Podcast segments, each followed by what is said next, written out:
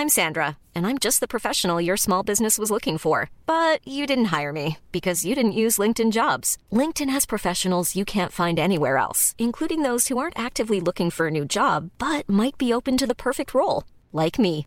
In a given month, over 70% of LinkedIn users don't visit other leading job sites. So if you're not looking on LinkedIn, you'll miss out on great candidates like Sandra. Start hiring professionals like a professional. Post your free job on linkedin.com/people today. Hi, I'm Daniel, founder of Pretty Litter. Did you know cats tend to hide symptoms of sickness and pain? I learned this the hard way after losing my cat Gingy. So I created Pretty Litter, a health monitoring litter that helps detect early signs of illness by changing colors, saving you money and potentially your cat's life. Pretty Litter is veterinarian developed, and it's the easiest way to keep tabs on your fur baby's health right at home. Go to prettylitter.com and use code ACAST for 20% off your first order and a free cat toy. Terms and conditions apply. See site for details. Everyone knows therapy is great for solving problems, but getting therapy has its own problems too, like finding the right therapist, fitting into their schedule, and of course, the cost. Well, BetterHelp can solve those problems. It's totally online and built around your schedule. It's surprisingly affordable too. Connect with a credentialed therapist by phone, video, or online chat, all from the comfort of your home. Visit betterhelp.com to learn more and save 10% on your first month. That's BetterHelp, H E L P.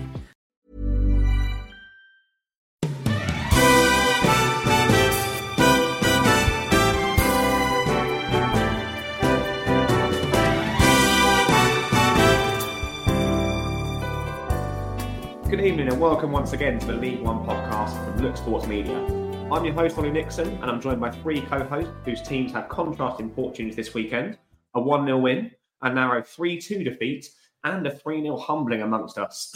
Up first is Sam. How was weekend, mate? Uh, it was it was good, thank you. Um, other than I, w- I would say the football result was one that I expected going into the game. I didn't expect to beat Oxford United, who one of the league's highest scorers, played some fantastic football, and I know they just lost Liam Manning, but they'd still have his principles of play. They'd still have had the idea of how they were going to play against us in the first place. Only leaving, I think it was on the Tuesday. Um, we were 3 0 down after 48 minutes. I thought we had the better of the first 30 minutes. Um, but Ruben Rodrigues doing what Ruben Rodrigues does with his dancing feet. One was a really scrappy goal, and one was a really nice finish from the edge of the box. Um, but we did show some fight and some character. Um, we scored a really good goal from Sabrul Sotiriou, um, a bit of a deflection for the first goal, and then we hit the post immediately after for a Dan Happe header. But I went away not too disappointed. Um, the overall reaction from our fans was, "Oh my god, the world's ending." Um, but I was not. I went away from that game thinking, "Yeah, we, we haven't done too badly against one of the better teams in this division." That's weird. That's, that's uh, quite similar to what my viewpoint was when they came and beat us. That very much they're a very good side. Don't mind losing there. We've done ourselves all right. Yeah, yeah. Excellent. Right. Well, we've also got Seb with us, whose team were thumped 3 0 at Derby. Sounds like Warne's finally got the Rams firing, Seb. Yeah, um, Derby actually played pretty well. Uh, although we, we sort of had, had the, the better possession in, in the first 30 minutes, 35, 40 minutes, uh, and then uh, a sloppy penalty given away uh, just before the first half, and then two more goals followed that. Uh, we just sort of, once they had the first goal, there was no stopping Derby, uh, and we didn't have any sort of uh, answers to, to the questions they were giving us.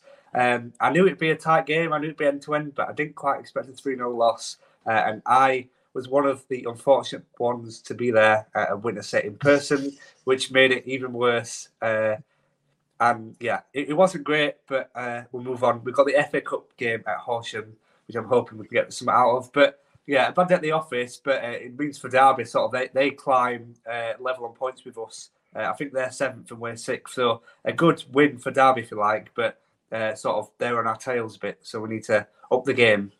Yeah, I was yeah. saying, on, sorry, um, because I was saying about Horsham is that they've got to play you on Tuesday night, and the game before they play you, they lost like 3 0 to hashtag United at home. It's a bit of a weird, weird analogy. They, they drew with a League One side, but they beat a side that's been made by a, a YouTuber and his mates. It's quite funny. I like it, it, yeah, I did, I did find that quite amusing. It's um well interesting actually, like you said, said that League One's kind of truncated a little bit, hasn't it? We kind of ended up with most of those big sides with kind of Stevenage um, chucked in there as well, who are now making up the top eight or so. Um, and it's starting to look very much like how the bookmakers have priced it up, isn't it? Yeah, um, I mean, just just on Derby, sort of, we were speaking just a few weeks ago that, that perhaps Paul Paul Warne's job what was in, in danger, but uh, they've picked up a couple of results and and now are just sort of uh, pecking at the end, end of the playoff uh, positions, if you like. And and you know, if, if they were to pick up a couple of wins on the bounce, then they'd be able to sort of move, move themselves up high, higher up the league. But as you said, in terms of the top eight, that except Stevenage, uh, sorry, sorry, Ollie and uh, and Owen as well, but except Stevenage, sort of they're they're they're what you consider a Barron Charlton perhaps they're they're what you consider sort of the big teams in in, in League One. Um, sort of creating almost like a mini league, if you like, uh, in, in that top eight. Um, but it's all very, very close in that top eight. Um, and people can easily drop out of the playoff spots. Um, people can easily sort of catch uh, Bolton, Oxford, Portsmouth as well. Portsmouth, maybe not so much, but you know, one one result does change things massive, massively, and it certainly did that for Derby at the weekend. Yeah, nice to see them back on track, um, and I'm sure a result that Warne will definitely have welcomed. Well, last but not not least, we have got our very own TikTok sensation, Stevenage fan Owen is with us once again. Did you make the short trip to Buckinghamshire, Owen? Yeah, I did. Uh, you could see it on the on the blog here on TikTok at Look Sports Media. But yeah, it was a, it was a good it was a all right performance. I think first half we were very good, and I think I think um, we got the result. We got that goal near the end of the first half, which was probably was the was it the, it's longest game of football this season, at least, wasn't it? It, it, it was started at three o'clock and didn't get out the ground till half past five. So uh, it wasn't was a sort of stop scrappy game, but we got the job done one 0 and uh, into fifth place at the moment. So it's been pretty good. Oh, yeah. oh, your your TikTok's proving a little bit of a sensation. You know, I feel privileged to be uh, to be on this podcast with you at the moment. yeah, it's done really well. It's surprising, but uh, I, love it, man, and um, it's really good to see because this is what I do anyway. I, I love to talk about football and and enjoy it, and and vlogging is always a sensation. So I'm I'm, I'm really happy and um, it's happy we're doing it when we're actually playing well for once. So interesting, you mentioned the length of the game. I saw a table today from the Athletic that had the longest eight games of the season in the top four tiers of English football um, so far. Guess how many games featured Stevenage in that top eight? I think I know, so I'll leave it to these two. I'll go f- five of the top eight. I'll go. I'll go four. It was four, but those four were also four of the top five games. Um, I think wow. somewhere somewhere in there that Steve Evans' fitness is showing nicely because they've actually won all four of those games without conceding, despite their length. So, yeah, nice, nice, nice, nice little stat. Um, we start as always with a random question to get to know the guys slightly better. And what I want to know this week is the following: What position would you play on a football pitch, gents? Now, this is your chance to relive some former glories and gloat about your achievements as a youth player. Where I'm sure we all had trials and we would have all made it pro without those career-ending injuries we suffered. Uh, yeah, any any uh, any offerings for us? Yeah, I was I was that uh, at the start. I started as a goalkeeper when I was very young because um, my dad managed me for a lot of my career or career, but a lot of my time when I was playing when I was younger. Career, career, my, my lower league career. Uh, but I start, I started in goal. Um, but then there was a guy who, who um, a good friend of mine, uh, was much better than me in goal. Um, he ended up at the end playing for district at one point, so much better than me. So I went outfield and uh, I played played in defence, midfield striker, a bit of an all rounder, as you say. But I, I love playing up front. And um, yeah, my high point was was those end of season tournaments um, that you play sometimes after after a league season. And it was semi-finals, and I always practiced at home because I like a garden at home. My penalties, and I used to toe poke it because that's how I get the most power. Um, my dad literally he would he would at tournaments bring me on about a minute to go if there's a penalty shootout, and I'll take that fifth penalty. If I and then and it was a semi-finals, and if we scored that penalty went through, and everyone thought I'd missed, but no one knew I'd trained a lot of penalties at home. I toe poked into the top corner, and everyone was so surprised except my dad because he knew I score. I just went absolutely mental, but that's that's the high point, and we won that tournament in the end. So, yeah, that's definitely the high point in my career when I was about nine. But, so you're one of those that just grabs all the headlines just by scoring one penalty. yeah, yeah, never was that great.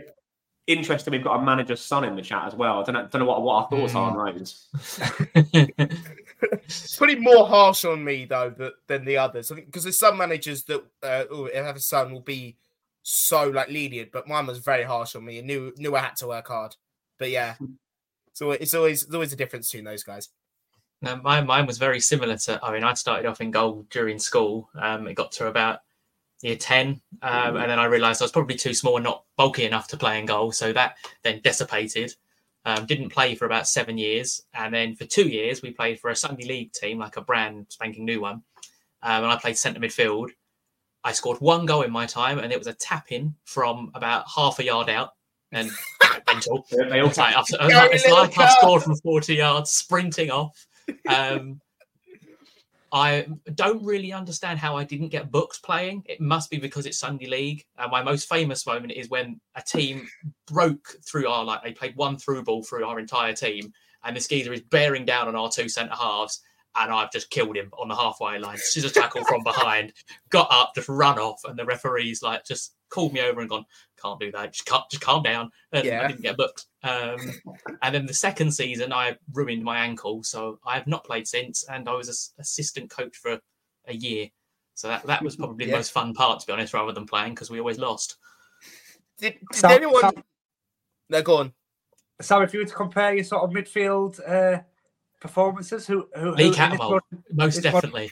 Lee Cattermole. Lee Cattermole, most definitely. Yeah, I was saying, did anyone see the the clip of that like Sunday League goal? But someone's hit a scorpion from about twenty yards out or something. Yeah, far on top I did not. it? Yeah, I did not realize that's that's the that's in a hit that's in a place near me or me like in Stephen, like it's my local side. It's nearby.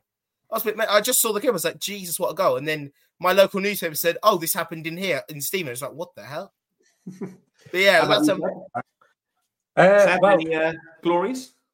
Uh, no, I seem to. have- I've been joined by the podcast by sort of two professional footballers here. Uh, my my uh, my credits don't go as high as Owen or Sam. Uh, sort of, they don't they don't stretch uh, as far as sort of just just a, a bit of a kickabout in in the garden with with with family. But my dream position would be to play right wing back. You know, you can exploit down that ring, down the wing even. You know, join up with all the attacks. When you're defending, you've got some responsibility, but not too much. You know, uh, as long as you track your man, you're fine. But you know, you can join with all the attacks. Um, it would be quite tiring though, so maybe I wouldn't be able to quite last ninety minutes. But uh, just joining uh, in on that attack, you know, always being that far post option for the for the ball into the box, uh, just to tap in.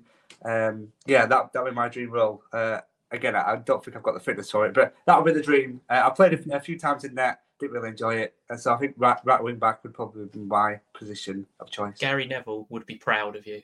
Somebody wants to be a right wing back. Yeah, Well, yeah, Seb, right, you- right wing back, not right back, just so I can sort of adventure.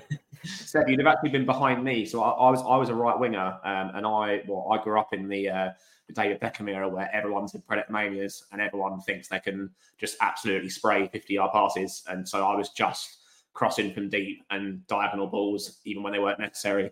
Um, but a- a- like played at an okay level, but absolutely hated a tackle and a challenge. if there was, if there was anything physical there to be won.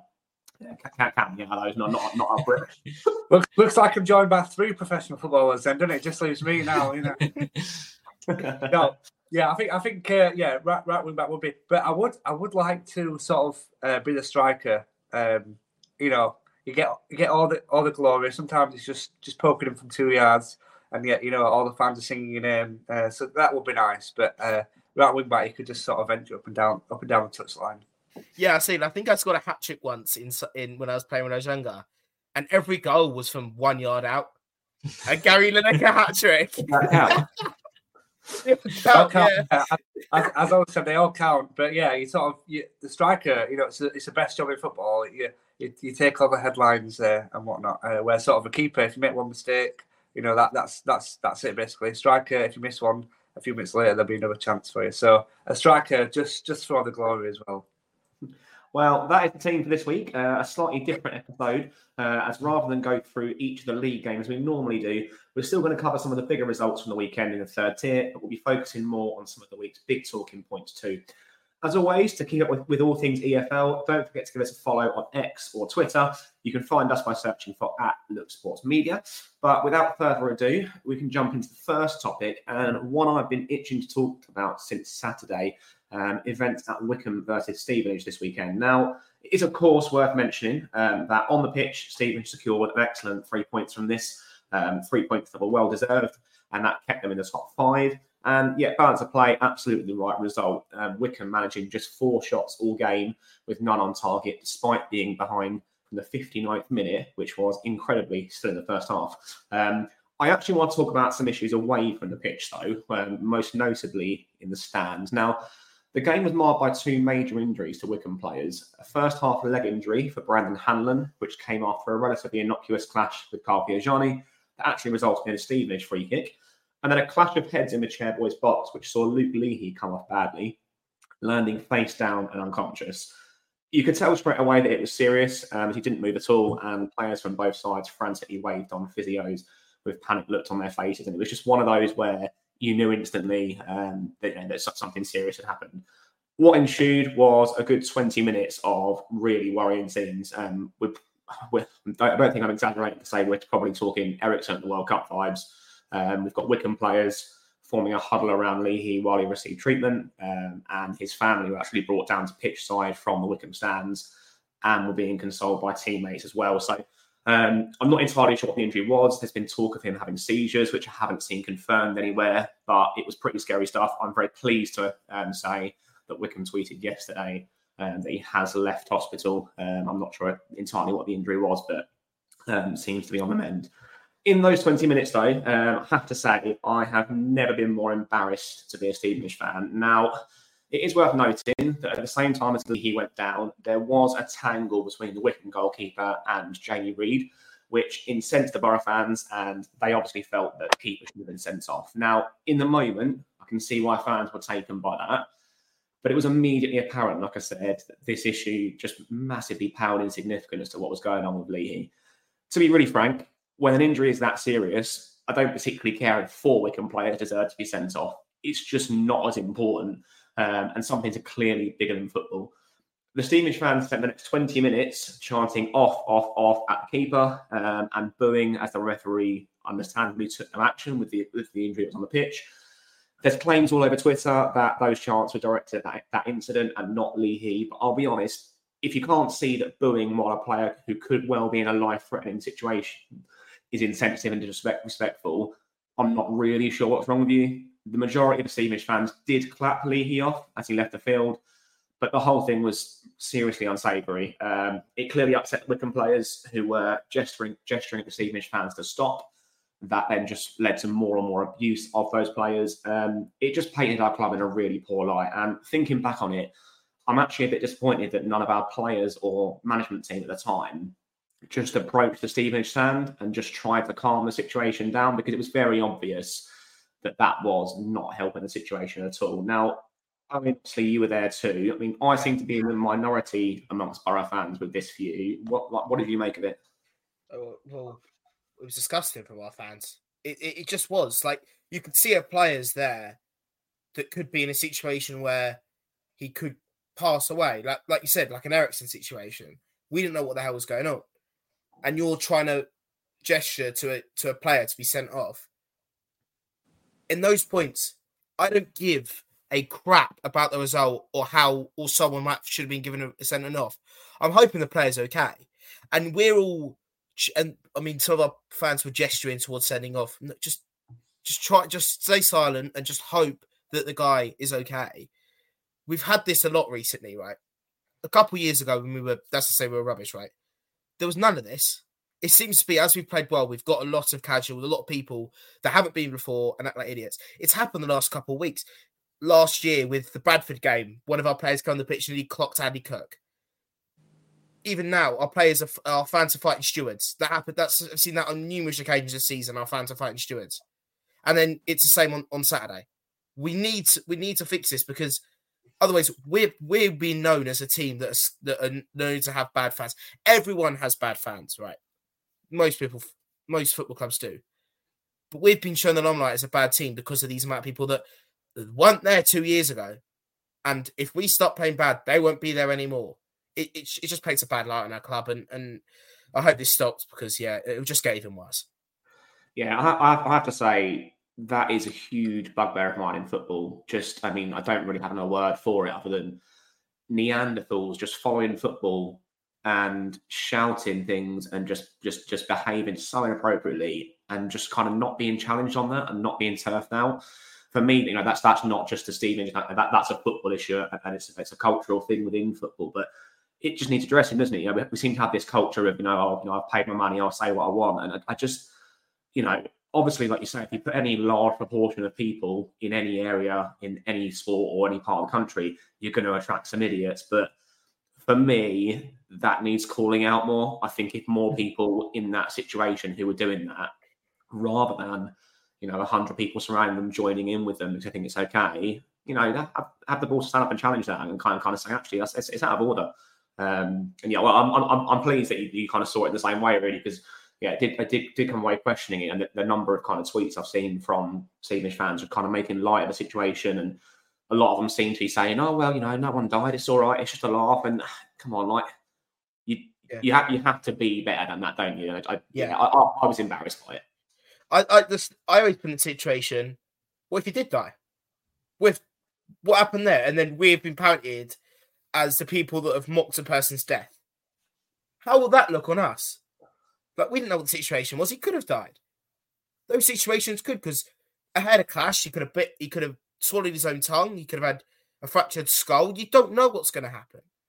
It's ridiculous what our what what our fans have done, and I like I said, if we need to fix it now, otherwise we might these fans might go over the edge, and the club will get sanctions because of it. I think that's, a lot of people forget. A lot of people forget that these football players are just people with families and regular lives as well. Uh, just because they earn decent money, people forget that they have a life outside of football. It's not just about the 90 minutes on the pitch as well.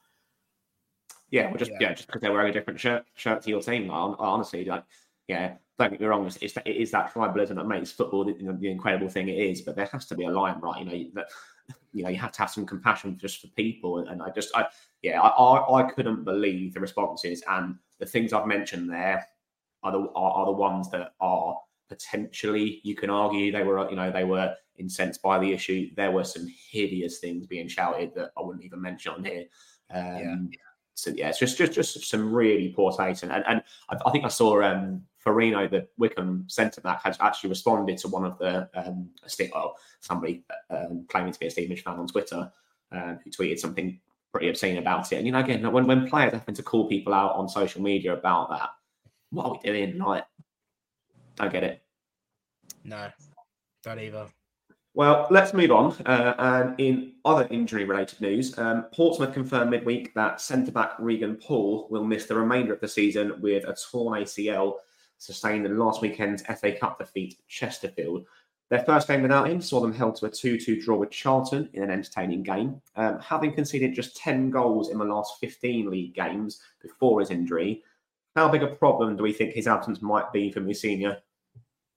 Massive. I think it'll be, yeah, massive. Yeah, so it's not just about his um, defensive ability, it's about his passing range as well. The way Portsmouth play, the way he can pick a pass into the midfield, into the into the wing into the wing back when they go high. It's yeah, not just his defense uh, defensive. And I think Portsmouth fans might question his team selection in the FA Cup. Is it a priority for them? Would they prioritize? I think we discussed it. I think it was last week or yeah. the FA Cup show. Would Portsmouth fans either get promoted or have a little cup run? And Regan Poole, I think, is crucial to them actually getting out of the league. So it'd be interesting what happens now. I know they've signed a winger today, and Josh Martin, um, but that doesn't don't really fix him. their centre back yeah. issue. No, yeah, I don't. Rate him. We had him on trial in the summer, and he was rubbish. We we had him uh, we had him at Barnsley last season and was also rubbish. So, uh, but yeah, a massive a Regan Poole massive loss for for Pompey. Obviously, currently sitting top. Um, the gap between them and Oxford is only one point, as as is the gap between them and Bolton.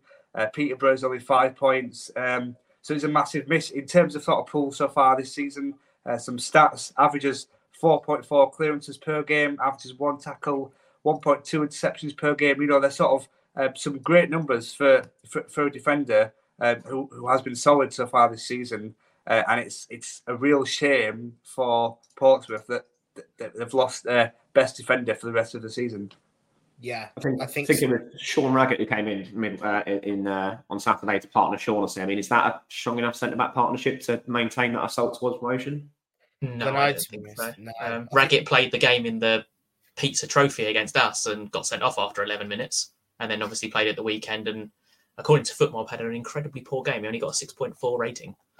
Yeah, I don't know. Sean Raggett, I've seen the only see, only time I've ever seen him good was that FA Cup run with Lincoln. Um, Yep.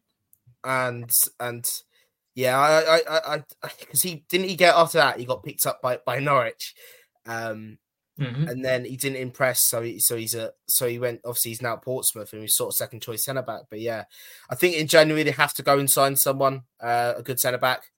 Um, because otherwise you never you never know because how tight that League One race is. Yeah, you're five points away from fourth uh, fourth place at the moment. Um, but you lose a couple of games. Portsmouth haven't lost this season, but you lose on a bit of a run. You want to go on a bit of a losing run. Sorry, you're, you're right down tumbling to that sort of edge edge of the playoff scenario, and you might fall down.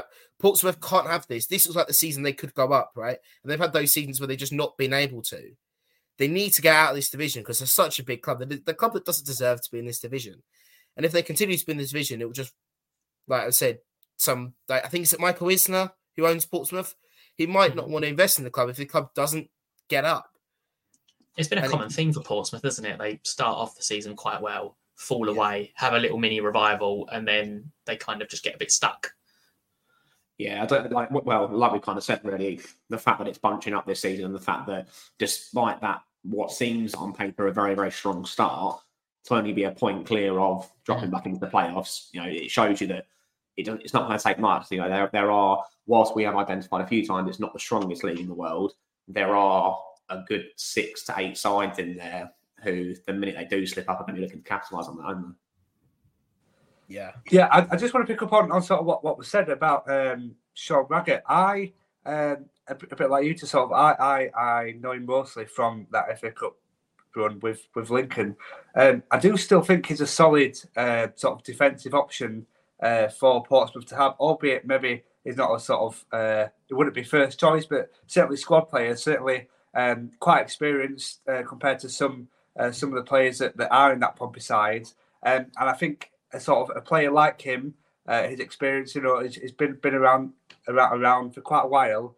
Um, he, he's a good player to have, um, and a good player to, to have come into this side.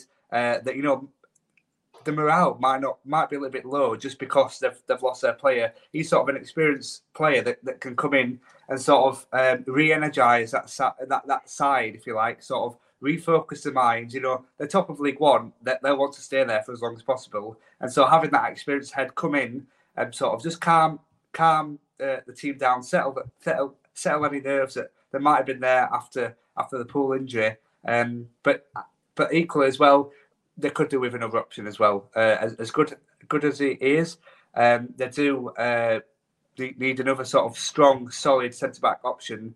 Um, but I think for the short term, uh, Sean Raggett is definitely a good stop gap to have. Yeah, I don't, I don't think there's any questions about him defensively either. I think uh, probably kind of what Sam was touching on is that I think probably the word I would use in that capacity is he's solid, but possibly a bit limited in terms of limitations with the ball at his feet, which, you know, as we've said, Regan Poole does give you in droves. So, you know, if you are going to be playing out from the back, then, you know, perhaps that's when they do need to dip in. But yeah, t- totally agree you. know, like, you, you couldn't wish for, for for a more sort of solid and more experienced and a, good leader coming into that side. Um, just just be just be interesting to see whether it impacts the style of play at all um, and kind of what happens um, with with them going forward. Well, having mentioned that two-two draw, let's quickly cover some of the other big games of the weekend. Um, Owen, you watched Bolton's Lancashire derby with Blackpool. Yeah, so obviously fierce derby between these two, and one that was at one point uh, obviously in the championship, uh, championship one in the past, but now it's a League One game. And, and Bolton, who obviously third in the league at the moment, they they started the second best really. Blackpool had a had a, had a, good chance in the first half, even early on with a with a with a great strike from Karamoko Dembele that just went past the post, but they looked very strong for the first sort of exchanges. But Bolton uh, sort of grew into the game and they had a couple of great chances until 20 minutes or so from time. Uh, brilliant strikes, uh, smashing strike from uh, Thompson. Obviously, he's a former Blackpool player, So it's taking a little bit of a dagger and a bit of revenge from him and uh, from about 20 yards. And uh, they hanged on and they stay third at 11 on points Oxford. Evatt would love that one. Uh, obviously, former former Blackpool player. And um, I think I think am I right in saying he got them up to the Premier League at one point? I think he was part of that side that was in the Premier League. So uh, it'd be pretty sweet for him and on their promotion for promotion this year. Yeah, they've now won nine of their last 11 games in all competitions and five in a row in the league. So they're one point off top, like you say, and making anyone who saw this as a two horse race of promotion look very silly. They've got Exeter next, who are looking horrendous, and then they have back to back trips to Oxford and Pompey. What an end to November that is going to be. Yeah, I think so. That'll be a great game to watch. Great two games to watch. Yeah, and I'm I hoping think, I think Sky that... use their brain yeah, Sky use their brain and put one of them on TV potentially because they kind of just neglect League One and League Two. I don't think they have. I think they've had a look and I think they've announced their games and I presume I think I had a look and during the Christmas break I think there's one game in the festive Brilliant. period.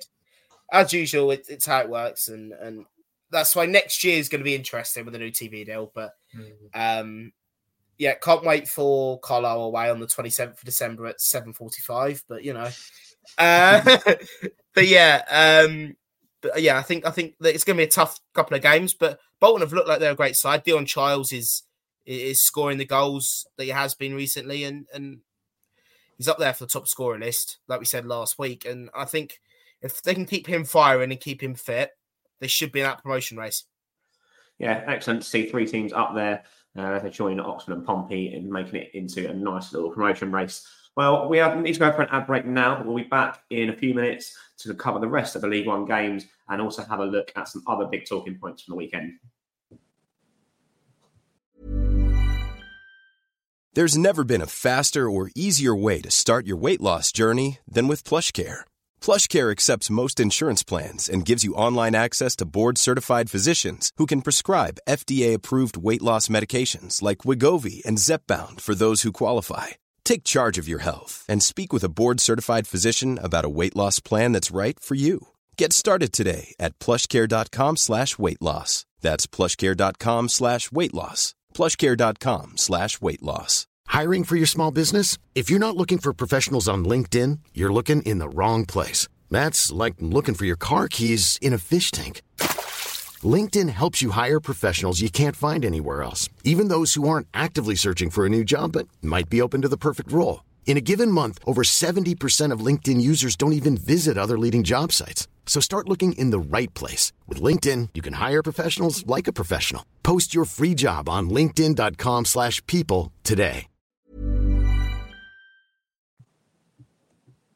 Welcome back to the League One podcast with Look Sports Media. We've just finished off having a good chat about the Bolton Blackpool derby, so it only makes sense to jump to another local derby, which is in the early kickoff on Saturday, as promotion hopefuls Peterborough took on Cambridge United. How was this one, Seb?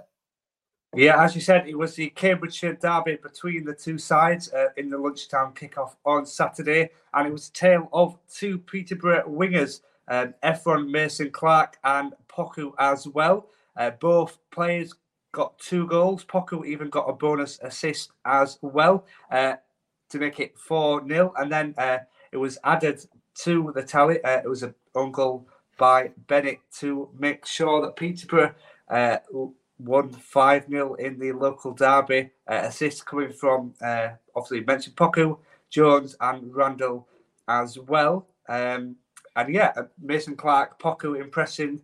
I think an all round solid display for Peterborough. Uh, Cambridge uh, just clearly just worked up for the fight in the derby uh, and are um, 15th in the league. Peterborough, meanwhile, are fourth, so just four points off uh, Bolton and Oxford. Um, yeah, they're battered uh, Cambridge in, in the derby here.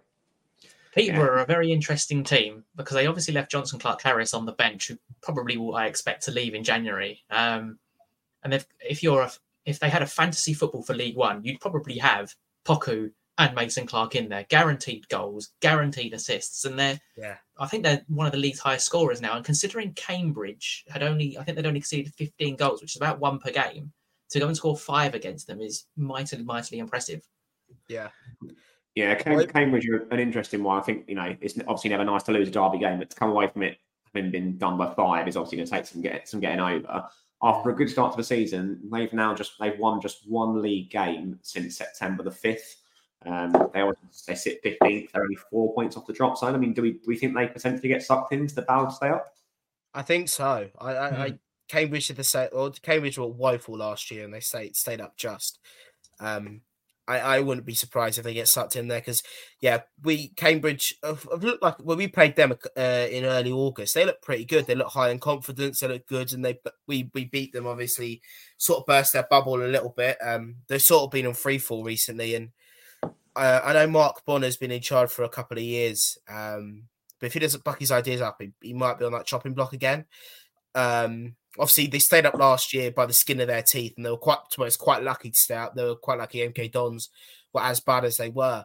Um, but I, I think they might stay up this year just because I think there's so many teams with worse financial records and worse teams. Um, but they need to put their ideas up because I wouldn't be surprised to get sucked back into League Two in the next couple of years. Yeah, if we're Yeah, looking I at thi- I think, uh, oh, sorry, Seth. Go on. No, uh, you go, go, go on, Sam. Um, if we're looking at stats for Cambridge in terms of expected goals, they're 19th. Their big chances missed, they're, they've missed 11, uh, which is really, really low. Big chances created, they've only created 13. Um, shots on target per match, they're 19th. Average possession, they're 19th. Um, interceptions per match, they're last. XG conceded, they're mid table. Um, so they're not, uh, but they've got the most clean sheets in the league along with Stevenage. So Yeah, I think I think Cambridge were, were very lucky, as I already sort of said there uh, last year, to avoid it. And uh, I think at the start of the season, they would have been sort of people's first pick to to go straight down this year. Um, so I think their start sort of uh, surprised quite a lot of people, and then sort of over time have seemed to faded sort of uh, in terms of results and league position sort of faded down. Um, and it's the first time they've lost. Uh, well, they've, they've conceded five. Uh, since 1972 against Peterborough, um, which is which is not a not a good stat to hold. But um, yeah, Cambridge would be a concern for me in that they are sort of just uh, free falling down the league. Uh, they'd, they'd hope to pick up a, a couple of good results in the next couple of matches. Well, talking of sides who are down there, to round up the weekend's action, Sam oversaw basement side Reading's trip to Goldshy Shrewsbury. What happened here, mate? Um, so yeah, it's a battle of two terribly out of form teams, two teams that don't score goals, two teams that can't buy a win. So it was actually Reading that took the lead early on. Um, a David Button long goal kick bounced over uh, Chey Dunkley at the back, and uh, Sam Smith got his second in two league games. Uh, Reading then took a 2 0 uh, 2 0 lead across into the box, and Dominic Ballard goes up for a header, one of the smallest players on the pitch, up with Marko Marosi. Uh, Marko Marosi kind of flaps at the ball, and Dominic Ballard heads home. Um, and then Shrewsbury fought back and made it 2 1. Um, some really, really poor defending from, I think it was Tyler Bindon trying to shield the ball out of play. Tom Bayliss gets in behind it. It's a really, really tidy finish from Tom Bayliss for his second of the season. Um, Shrewsbury then made it level with a header from Dunkley from a set piece. And then they finished it off in the 96th minute, I believe, the second goal in injury time, in a second phase of a set piece um, with another sort of, if you're poor, poor bit of defending uh, from Reading to send the Shrewsbury fans wild. Um, it's uh, no win in 10 for Reading since the no win in, since the 16th of September. And considering Shrewsbury before this game had scored seven league goals, to score three is uh, quite embarrassing for poor old Reading. Yeah, I was just about to say that. I've, I've highlighted Reading's defensive struggles, I think, on most shows this week. You, you know, you, just when you think, okay, we're going to come up against a side who don't score many, you know, they, they, they've, they've scored you know, nearly 50% of the goals they've managed for the rest of the entire season. They're in one game against them. They're, they say that they're defending for that first goal from Bindon. It's, it's just naive, isn't it? Yeah. It is that, that experience we've always spoken about. I think Reading fans that I know have kind of said that he, he he's looked very, very promising. But the problem is there, you know, it, it's a lot of pressure, isn't it, on, on young shoulders? Um, and it's just just not that. Yeah, that, um, is there any way back for them? Do we just think they're gone? I think they're gone. It's going to take a miracle. It's going to take a miracle. I think It's going to take a West Brom style escape. Yeah. Yeah, I think it's an experience, really. Like to that, like you said on Saturday, there were two two one up going into added time. Team teams teams that have that experience will either know how to to sort of survive it, maybe go to the corner, see the game out. But they haven't got that experience in their side, and it cost them, I think, on Saturday. And yeah, I think they're doomed. I because I don't know. Has, has there been any update on how the process is going to find a buyer? Has there been any update at all, or Mm, no? Not heard anything. It's all gone very, very, very, very quiet. Hopefully, it means it's going quiet. Means someone's looking to buy the club. Let's hope that that happens. But yeah, I, I think I think it's more likely going to be a relegation, a building job from League Two next year. Um, which Have we- they got a points deduction for next year as well? I Did we they don't know that. one? I think them, they probably do have suspended one, but yeah, like I said, I think if they if there's nothing about their admin because they've under they filed a winding up petition last week, didn't they? So I think if they get entered into administration again, I think I think that's an eight point deduction. It's uh, interesting you mentioned the uh, 90th minute goals there. Those goals now, Reading have conceded seven goals in the 90th minute and beyond this season, which again is probably all the evidence you need for the fact that you need that experience that you're like late on in games. You, you just can't you just can't be throwing away the number of points there late on.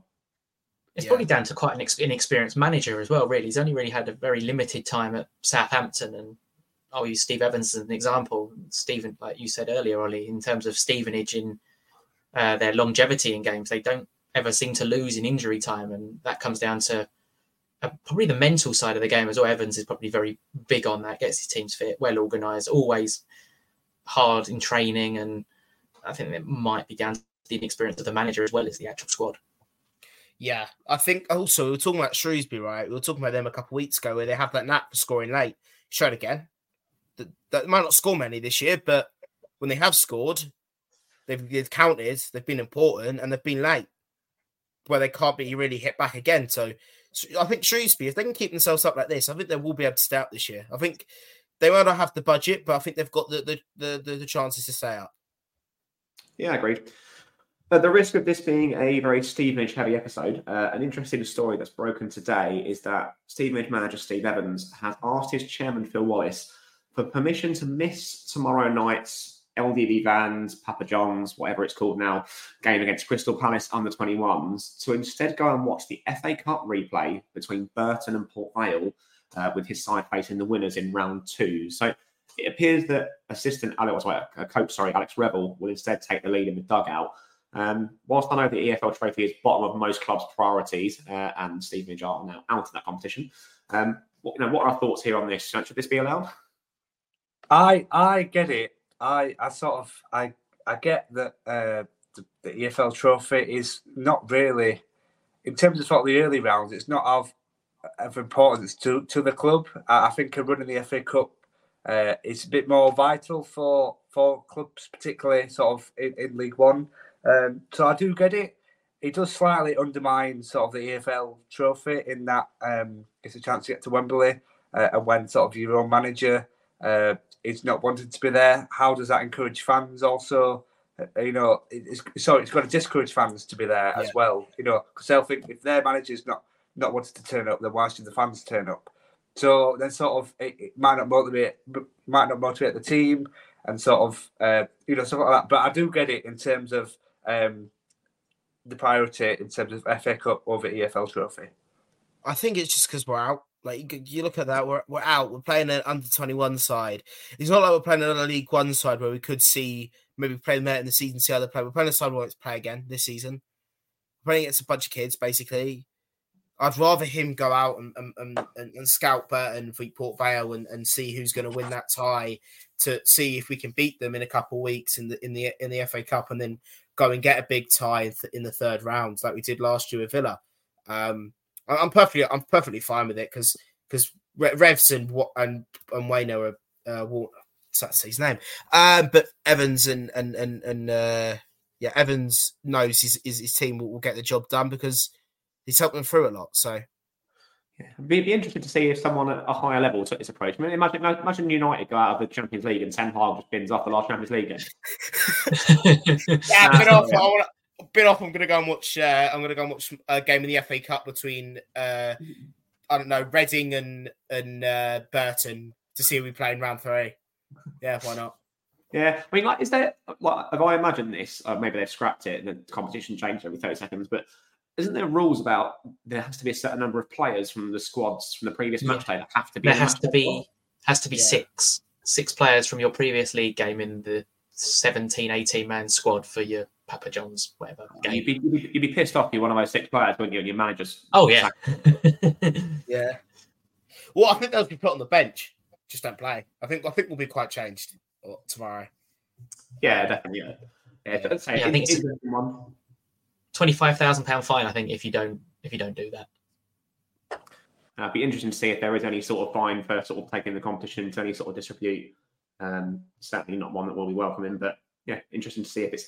Worth, I've seen. Uh, sorry, I've I've seen like uh, similar but different in terms of. Uh, I know Barnsley last season, uh, Michael Duff, uh, our old head coach, sort of sat in the stands for the game, so he was present, but he wasn't sort of actively managing. Um, instead, all of our EFL Trophy games were left to his assistant. Um, in that sort of, uh, I think the manager used it as, as an opportunity to sort of sit back and, and have a look at his players from an external point of view and not necessarily hands on. Um, so he, he was in the stadium, just wasn't necessarily managing as such. Uh, but I imagine sort of throughout the week, you know, in training, he would have been pretty involved. But in terms of the match day um, and, you know, the touchline, it was all down to our assistant. Uh, so I guess it's a similar but different sort of aspect in that uh, Steve Evans has, has openly said as well that he's just not, not going to be there the fact maybe had, had he done it and sort of not not said anything, maybe we wouldn't be talking about it right now. You know, maybe it, it, people wouldn't, you know, it wouldn't have made as big of a deal. But now the fact that he's sort of openly come out and, and said it or, or, it's been said, um, I guess sort of does pose that question. You know, how, how committed is he? But I, I have seen a similar sort of thing uh, with with Barnsley last season. Yeah, I I, think what you're saying with with with um your with Barnsley is that it's also a good way to get your assistant, especially if he's not had a proper job in management before. Good chance for your manager to see how he reacts. Um, especially like for example, let's just say because Evans always does this, get sent off, for example, and he can't be in the touchline for a game, right? It show it gives that chance that he knows that if he's not there, or if he gets ill or something and he can't be at the ground, like like when it was COVID and people got COVID, that they can trust their their their their uh, staff to get the job done. It's a good way of testing it. Would, would that be would that be your oh would that be your sort of uh, look at this whole Steve Evans situation? Yeah, um, I think it's a, it, a little bit, yeah. But ours a bit different because Rev has been manager of, of Stevenage before um, for about a year and a half. So it's a bit different to someone who's maybe never been a management before. But yeah. What would you say, Ali? Um, I mean, no one, no, no one really cares right in this competition. Like, I, th- I think like that is the, the crux of it, isn't it? And like you say, had it just been done without being mentioned anywhere, I don't know if anyone would even, even notice, let alone cared. Um, yeah, I, I, mean, I totally see the merits in it, and I think that it's it's absolutely the right decision for Stephen as a football club. Um, whether ethically it's the right thing to be doing with a, a, what is um, a first team competition, I don't know, but again, you know, when you're being asked to play the, the number of games that the clubs are, and, and you're going to prioritise competitions, it's, it's, going to happen, isn't it? I guess. I guess it's no different to, you know, like we said, drop, dropping players and playing the youth sides and things like that. So, yeah, I, I think there's, there's, there's definitely positives to come from it, and I can see why um, why that decision's been made. But yeah, just just interesting to make it public. Yeah, yeah, and sort of, sort of to, to play a devil's advocate, I guess. Do, do you not think it, it could demotivate the players? think you know that the, the, manager's not not present to sort of impress. Yeah, I think that's. I, th- I, think there's always a risk of that. I think you know ultimately we look at these competitions as fans, don't we, and think, well, if we're not going to see the first team, then perhaps those players who are trying to break into that squad are looking upon that as a chance to impress and, and get involved. But um, I, Evan strikes me as very much someone who the players will know their position in the squad as it is. Um, I don't think many players will be going into that game expecting that if they score a hat trick, they'll suddenly be starting at the weekend. I think people know he's got his he's got his squad, um, and the, the, ultimately for him, the way you break into that is by standing out consistently on the training pitch and showing that you know what you can offer him is beyond more than a ninety minute performance. Okay, well, another topic worth discussing this week is that we have yet another international break this weekend, um, and one that sees just two League One games going ahead. Those are Blackpool versus Shrewsbury and Stevenage, yes, them again, uh, versus, versus Lincoln, uh, the only games to survive. My big question is should we just have an international break like the Championship do? I just wonder, you know, is it an advantage to sides like Stevenage who have now played during all three international breaks and therefore you know, by the end of this game game week, they're going to play two more games than most other sides in that top seven.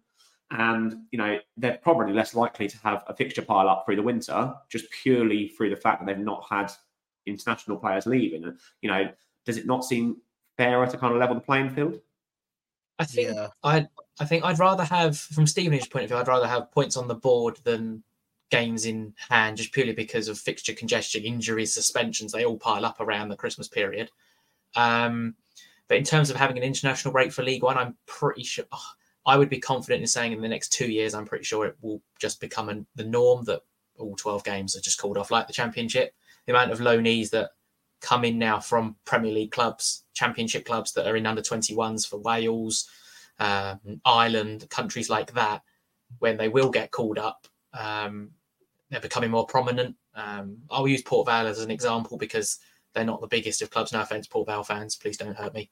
Um, they've got two under 20 England players in their team, and Alfie Devine and uh, Daniel Arblaster. And I, th- I, yeah, I think it's coming that we're going to have an international break in League One. I wouldn't be surprised if League Two was far behind because they'll probably get the under 18s, under 19s that are going to get called up by these nations. Yeah, I think you see that sometimes with with with squads. A lot of them, like I know it's League Two, right, and it's uh, it's League Two guys too. But you look at Swindon, they've had to agree with the national team to keep a player because they're running out of players to have in their side. That's ridiculous. But it shows that now a lot of those sort of smaller sides are picking up players from national teams. As you look at Stevenage and Stevenage, for example, right? Luther Wild and Chance McCoon, yes, they haven't played for the national teams in a while, but they've represent Guyana and Antigua and is that Antigua and Barbados? Was it? Oh, I forgot it's called, but um, but yeah, they represent two national teams. Obviously, are quite small. I think a lot of teams are starting to have that sort of thing where they have got uh, English players that are playing for countries maybe of their parents' birth or their residence, and now they're playing for them and that means that they won't be able to play during the weekend. Because I wouldn't be surprised if we is a national break and Van Kooten and, and Terence, uh, Terence Van Kooten and, and Luther Wildin do have a, a, weekend where they're free from Stevenage, they probably will play for the national sides again. There's probably a reason why they aren't playing at the moment it's because they're more committed to Stevenage. I, I sort of having uh, been a resident, uh, well, up and down in League One over over the sort of the past few years, um, I find this very fascinating in terms of um, sort of when it comes to the international break. Because I, I, remember when, when we first came into League One, um, there were maybe one or two players across the whole league that had an international call up, but none of not enough to warrant uh, a sort of fixture postponement. You mentioned there, Ollie, that we were this this game week. Uh, we only seen two League One fixtures. You know that sort of transition is incredible. Um, sort of from from from when we were first in League One, which was about 2015-16. So not even that long ago. You know, less less than ten years ago. I do think um, it is it is an issue, and, and I think uh, I, I, sort of has already been said. It won't be long uh, until um, the League One ha- have a, an international break, sort of have a break in, in the national period in, in, in, the international period. If I could just get my teeth out, uh, it won't be long until until there is a break. Uh, you know, a proper sort of uh, break, break from the fixtures. Um, it is a little bit disappointing though because when an international break comes round, um, you do sort of think, you know, oh, but I can still watch League One and League Two football. You know that that is a chance for for some for some of the the, the, the supporters of, of, of, bigger clubs, perhaps in the Premier League or Championship, to you know watch a, a game of League One football, uh, to watch a League League Two game of football. You know, um, but they're not going to be able to have that opportunity. And you do know that um, when when you know there are international fixtures on, it gives uh, the clubs in League One, League Two sort of a chance to go on Sky. I, I remember a few years ago um, across uh, you know the two week international break from the Premier League and Championship, Barnsley were on Sky um, twice in in that fortnight, and you know the amount of sort of publicity we got. You know, we as a club we got money as well for being on Sky, um, which sort of then gets generated back in in you know into the development of the club. So it is a shame that you know clubs, uh, well, they'll not be shown on Sky because there's no games to show. Um, and in particular as well, a, a recent one. Uh, obviously, Barnsley played at Derby. It was only uh, last weekend. It was only after the game where they the, the club announced that Jon Russell and Devante Cole had been called up to Jamaica Uh, so that was like uh, maybe six, seven o'clock on the Saturday. And then about 10 minutes later, they announced that our game against Carlisle the next Saturday had been postponed. So that's only a week's notice as well. So you think of, of Carlisle to Barnsley, it's a long way for, for visiting, visiting supporters who've, who've already made travels, uh, you know, already made plans for travel, plans for hotel, uh, stopping over, and, and it's all come to off with a with a week's notice. And that game will be a Tuesday night now as well. Yeah, yeah. I, I don't know if uh, it's completely not League One related, but in terms of international breaks, there's I think there's too many. We've had three, and it's only November. The, the Premier League teams have played what 11, 12 games. We had an international break in September after they played about two games. We had one in October and one in November. I just feel there's too many breaks. Just play the internationals. I don't know, potentially in a in a block, in a three week block. Play them six games: Saturday, Tuesday, Saturday, Tuesday, Saturday, Tuesday, and then that's your six games done. Potentially in I don't know March when we have another international break. So play the six play the six games in a three week period in March or something like that. Yeah, are you not, are you not loving the chance to watch England Malta? oh god. That's the one England I've been to, and it was boring as hell. I went to Wembley to watch that, and it was boring. In, in terms, I can't get excited.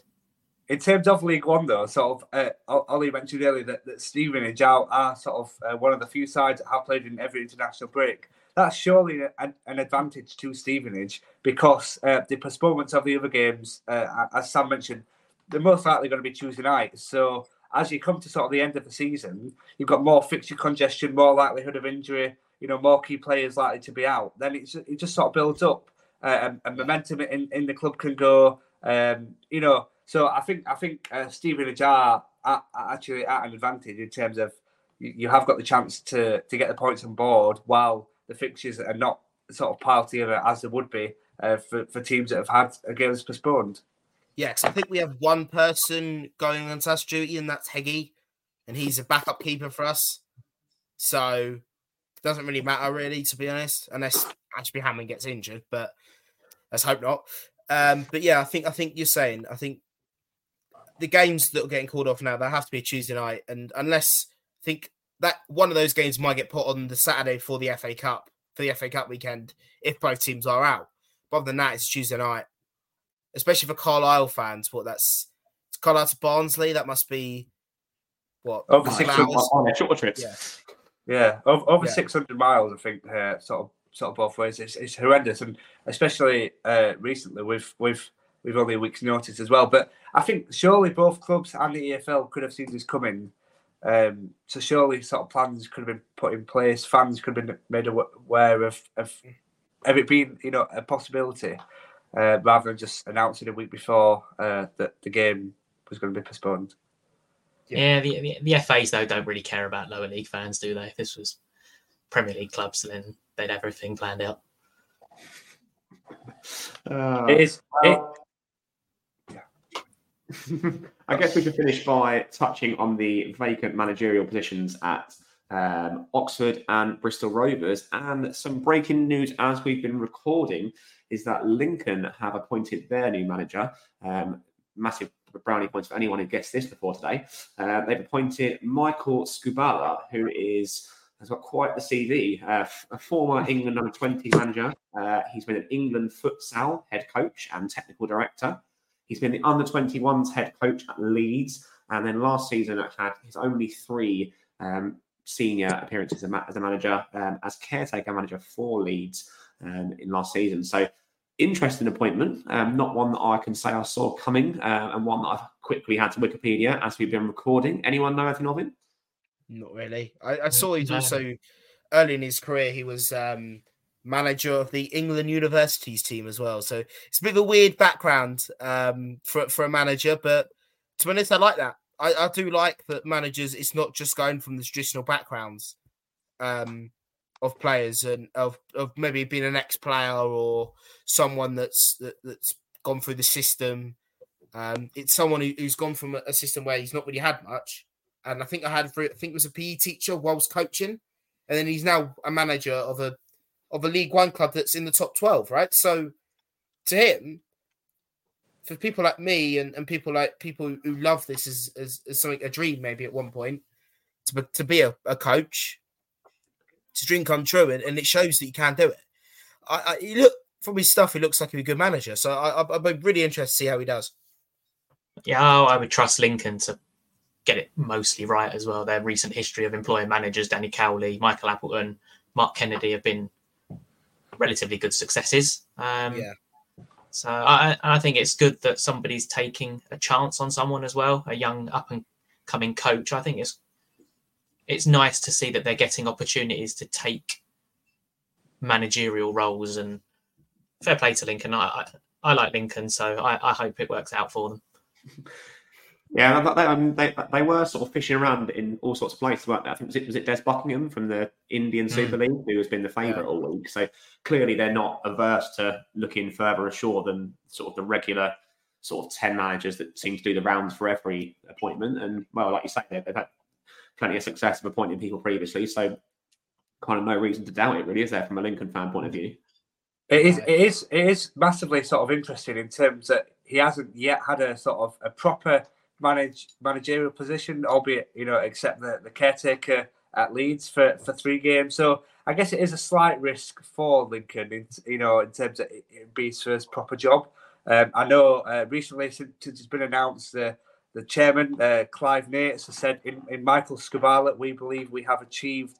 Uh, well, just that and see him as a progressive appointment who shares the club's ethos on player development, style of play, and ambition. I think uh, Lincoln fans will be happy to uh, have a have a change of style and sort of uh, way of playing. Uh, I think a few complaints over Martin Kennedy's defensive display, shall we say? Yeah, another thing he had, he, another thing from the Lincoln statement, he has worked with some of the most talented young players in the country, such as Rico Lewis, while he was in the England structure, as well as Archie Gray and Max Kilman. Just dropping the name drops of England because especially with like Rico, did Rico Lewis being added into the England squad this today? So just it, it, it gives that sort of sprinkle of like, oh, he's done well with these players. Let's see how he does well with us. I think they'll do well because you got to say Lincoln, what they're tenth. People think that it's not. Yeah. They you would think they. I thought they were like 14, 15th. I thought they were a lot lower. Yeah. Yeah, they're, well, sorry, they're ninth. But like, Joe, if they put a bit of run on, they're in the playoffs. But they're up in the playoff structure. So you never know. People thought this would be a, a bit of a, a mid-table season for Lincoln. If they can go on a bit of a managerial bounce with with, with this new coach, they could they could get in that playoff structure, which would be quite good for them. Excellent stuff. Well, two other teams, as we say, who are also uh, on the hunt for new gaffers is uh, Oxford and Bristol Rovers. Both attractive jobs that I'm sure will have had plenty of suitors. Um, have we heard of any progress for any of them appointing a new boss? I, know the Oxford manager got Yeah. suspended today. Um, the the favourite was, I think that one was Des Buckingham. Um, Right, I- Luke, Luke Williams, isn't? I think uh, from, Oh, from- Luke from- Williams, yeah. Um, Yeah. There's Buckingham's Bristol Rovers. Um, I think Luke Williams is the perfect man for Oxford United. He plays the football they're going to want to play, but it's a humongous loss if it is to Notts County. But Ruben Rodrigues will be buzzing if he goes Yeah. back to Oxford. Didn't he say something in a press- in like a post-match interview this like this weekend that's, uh, and talks Williams yeah, up? after the game. I'm sure County fans will love him for. Yeah, there's his interview done. Ruben Rodrigues, right, we have made an approach for um, Luke Williams. What's he like? Ah, brilliant, brilliant boss, brilliant. Yeah, Yeah. It's, it's, you know, it's an interesting one, isn't it? Because from an outside perspective, everyone would have looked at the job he's been doing at Notts County and said, you know, fantastic job, and, and he's obviously well placed to, to bring them into League One potentially next season. And you kind of would look at that and go, well, why would you go anywhere else? But Oxford does feel like the right sort of step up, doesn't it? And like you say, the, the style, the styles of play seem to mesh nicely. It's kind of one of those where perfect opportunity, opportunity at probably the wrong time where he doesn't want to leave Notts County, but Yeah. you know, you've, mm. you've got you've got when these chances come up, you've got to do it, haven't you? Yeah, I think so because you you look at it right. Notts County and Oxford sort of play the same aggressive attacking play. You're going to go from near top of League Two to near top of League One.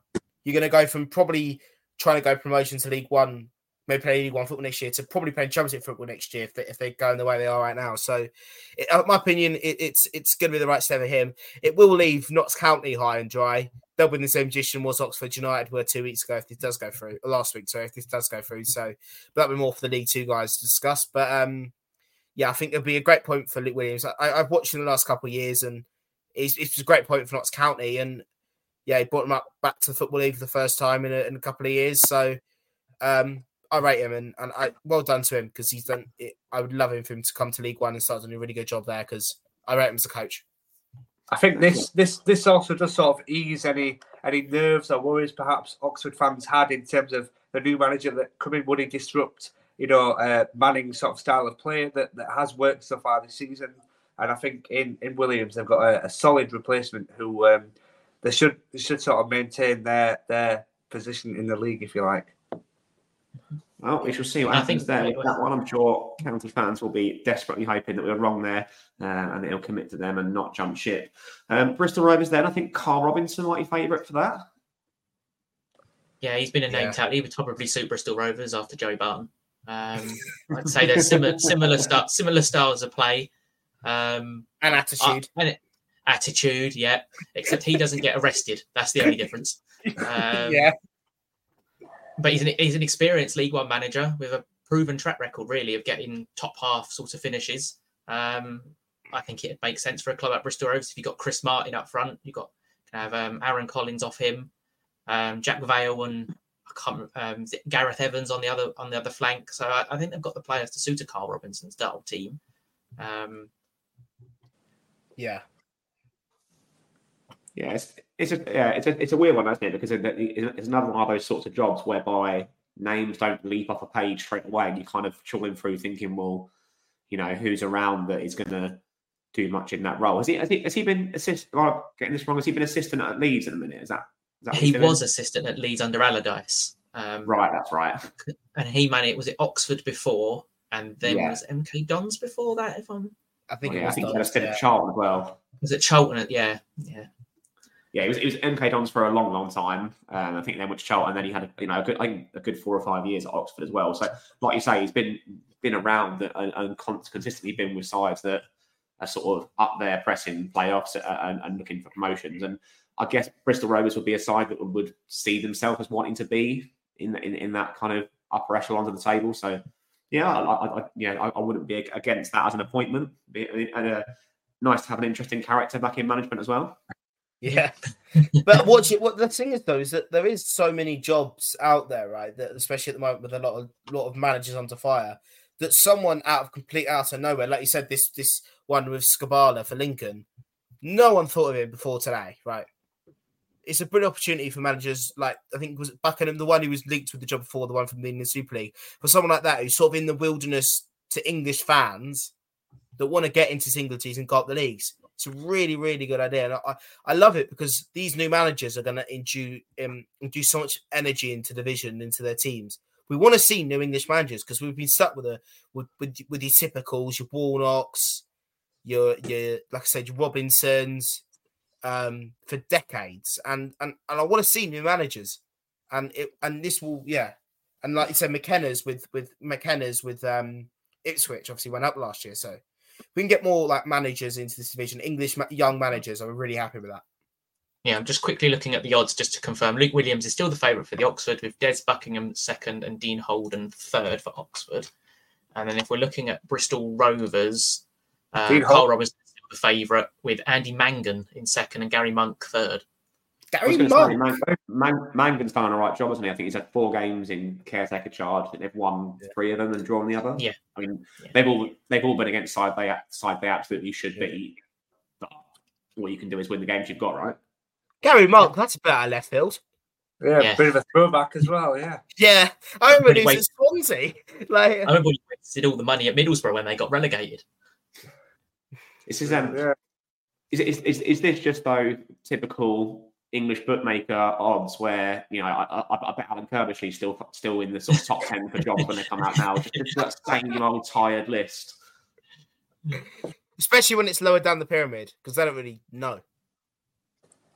Like No, they exactly. don't. So, yeah, Now it'd be interesting what um speaking of managers, Exeter City do, considering their old boss Matt Taylor was sacked today. oh yeah, that'd be interesting. So that'll be that'll be one to watch. Would there be But we- from League One to go up to Rotherham? I think so. I don't know. I was uh, when I heard that one of them sacked um, Taylor. I was a bit worried about um, Evans because I know he loves that club. Um, let's hope not.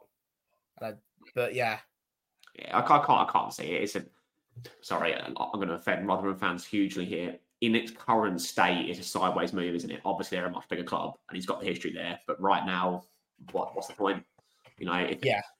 If they, if, if they were if they were 13th, 14th in the championship, and he went in there thinking that he could potentially solidify as a championship club, then potentially. But they've yo-yoed for the last six to eight years, haven't they? So yeah, I can't see that being a hugely attractive job for someone that's doing good things at the minute. Exeter, it's like you say, it could be very interesting, but their result at the weekend, getting thumped by Fleetwood, is is not going to do much. For Caldwell's chance of staying there, is it?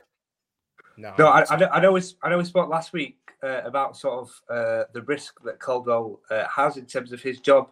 Uh, I know their game is is one of many postponed this Saturday, um, and uh, sort of it'd be interesting to see what happens in, in that break uh, that, that they they have um, in, term, in terms of Caldwell. Whether whether Taylor will come back, I, am not sure, but um, I guess the position of, of Caldwell is is one to watch out for.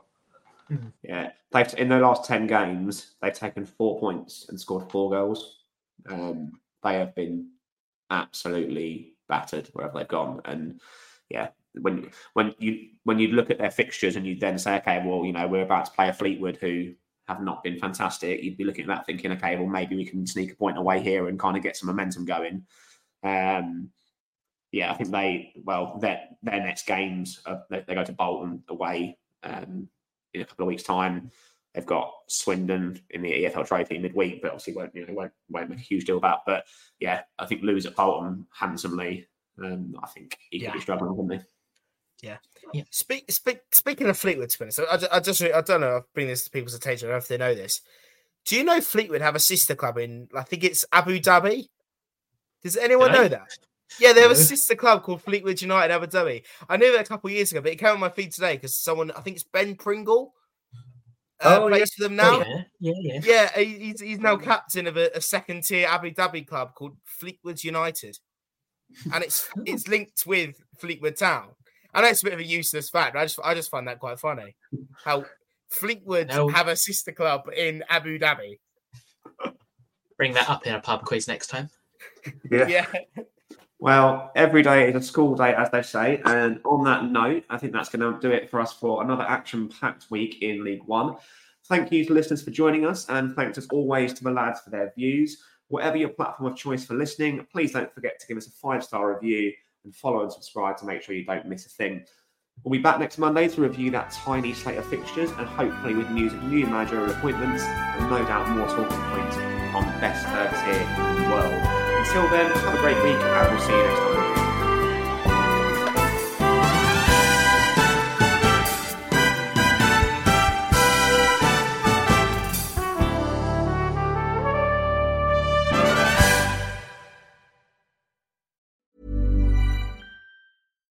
Hi, I'm Daniel, founder of Pretty Litter. Cats and cat owners deserve better than any old fashioned litter. That's why I teamed up with scientists and veterinarians to create Pretty Litter. Its innovative crystal formula has superior odor control and weighs up to 80% less than clay litter.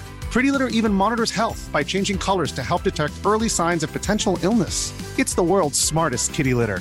Go to prettylitter.com and use code ACAST for 20% off your first order and a free cat toy. Terms and conditions apply. See site for details. Hey, it's Paige DeSorbo from Giggly Squad. High quality fashion without the price tag? Say hello to Quince. I'm snagging high end essentials like cozy cashmere sweaters, sleek leather jackets, fine jewelry, and so much more. With Quince being 50 to 80% less than similar brands. And they partner with factories that prioritize safe, ethical, and responsible manufacturing. I love that. Luxury quality within reach. Go to quince.com slash style to get free shipping and 365 day returns on your next order. Quince.com slash style.